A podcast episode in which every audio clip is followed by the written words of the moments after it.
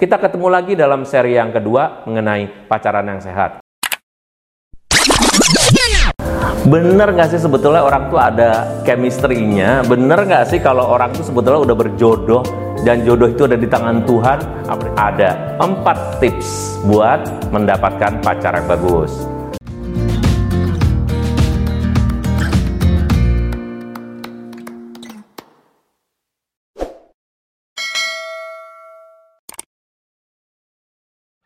Nah, yang ketiga adalah kencan yang mendukung. Jadi kalau orang pacaran tuh kencannya harus mendukung, ya.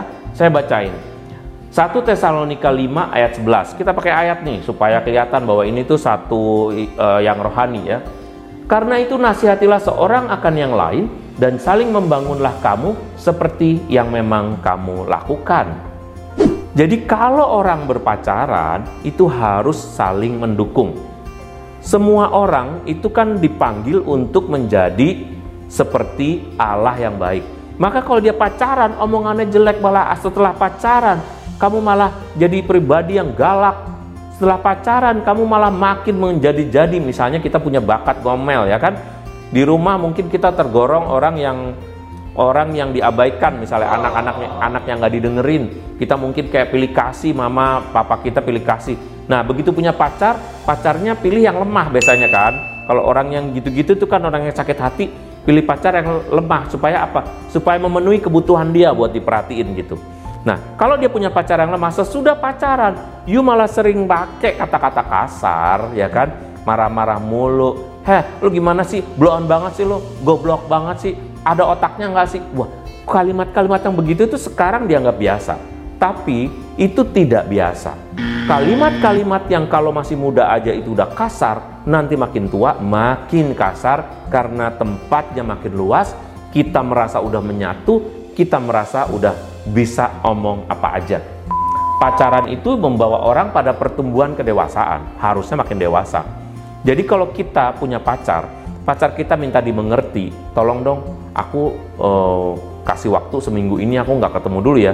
Soalnya mesti belajar mesti ada ini ada proyek juga nih. Pas lagi ada proyek di kampus jadi aku nggak uh, kunjungan dulu. Kita nggak nggak apel dulu ya gitu. Mungkin kita sebel buset yang kemarin apa ini? Yang kemarin bilang nggak bisa sekarang bilang nggak bisa lagi. Oh mungkin tapi dengan begitu kita bisa membuat satu uh, pengertian. Oh saya bisa makin dewasa nanti bakalan seperti ini juga. Kalau orang nikah kan bisa juga terjadi saat ada saatnya misalnya seminggu, dua minggu ditinggalin karena pekerjaan, sehingga kita terbiasa juga. Dan biasakan bahwa orang kalau berpacaran tuh berkencan tuh kencannya itu adalah kencan yang mendukung dia untuk menjadi pribadi yang makin happy. Orang-orang hanya bisa menjadi bahagia kalau pasangannya juga mendukungnya buat jadi bahagia. Jadi mendukung ini mendukung untuk menjadi pribadi yang dewasa dan mendukung untuk menjadi pribadi yang berbahagia juga. Yang terakhir, mendorong kepada kekudusan. Cie, ngomongnya kayak apa nih? Suci-suci ya. Tapi mendorong pada kekudusan itu sesuatu yang benar-benar dan wajib dilakukan oleh semua anak muda yang lagi berpacaran. Mari kita baca lagi ya. Ibrani 13 ayat 4. Hendaklah kamu semua penuh hormat terhadap perkawinan dan janganlah kamu mencemarkan tempat tidur sebab orang-orang sundal dan pezina akan dihakimi Allah. Woi, berarti saya lagi ngomong nih soal bagaimana free sex terjadi di antara anak-anak yang sedang berpacaran. Free sex ini dijadikan lahan untuk saling mengekspresikan kebutuhan seksual, tapi bukan hanya kebutuhan seksual, sebetulnya itu adalah sebuah nafsu atau desire yang tidak terkontrol. Sebetulnya masa pacaran itu masa mengenal, mengenal semuanya dulu siapa dia yang akan saya nikahi. Baru sesudah nikah kita akan mengenal juga bagaimana uh, orang bisa berhubungan seksual dan reproduksi dan kita akan uh, menjadi ayah dan ibu. Itulah proses uh, hubungan seksual. Tapi kalau orang pacaran hubungannya omongannya udah sekitar pemenuhan kebutuhan seksual, saya kasih tahu ya teman-teman. Terutama para cewek yang menurut saya adalah remnya.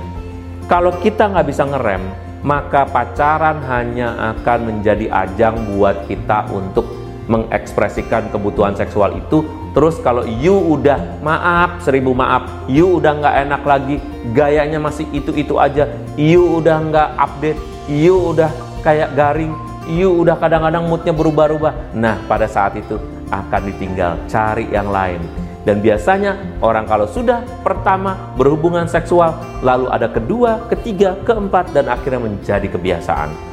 Saya pernah ketemu dengan pasangan yang aktif berhubungan seksual selama masa pacaran. Ya, memang dia baik-baik aja, aman-aman aja ya. Tapi ketika sudah menikah, apa yang baru? Nggak ada. Dan selama masa pacaran itu menggunakan obat, misalnya, ya, obat-obatan supaya jangan hamil, supaya jangan ini sehingga kalau dia tergolong orang yang tidak kuat sebetulnya, kandungan dan tidak kuat ini sudah terbiasa e, memakai obat, itu akan mengganggu juga. Maka tidak jarang juga justru orang sesudah menikah punya anaknya lama gitu. Kenapa? Karena mungkin hubungan seksualnya dijarangkan. Ini udah hubungan seksual melulu selama masa pacaran. Sesudah nikah mungkin jadi kurang.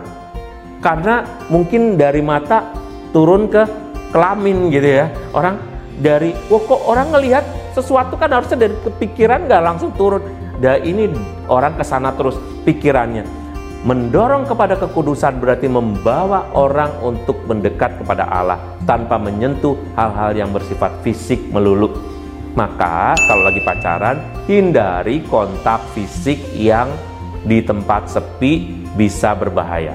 Bisa berbahaya. Kalau kita mau berhubungan dengan uh, pasangan kita meskipun itu pasti ada desire atau ada hasrat maka ungkapkan hasrat itu dengan cara misalnya ya memegang tangan. Dan itu dilakukan di publik di depan publik yang banyak maka itu akan menghindarkan kamu dari hubungan yang tidak sehat aduh ribet ya orang pacaran ya makanya saya nggak pacaran makanya saya nggak nikah selama menjadi romo ya dulu saya juga pernah ngalamin hal yang sama tapi menurut saya kalau kita sehat akhirnya kita akan bukan hanya mendapat pacar, tapi mendapat calon istri atau calon suami. Koordinasi dengan kebutuhan kita sama uh, hasrat kita, sama kerinduan kita dan masa muda. Jadikan masa pacaran menjadi masa yang menyenangkan dan jangan sampai kamu merusak masa pacaran untuk kebutuhan yang gak penting. God bless.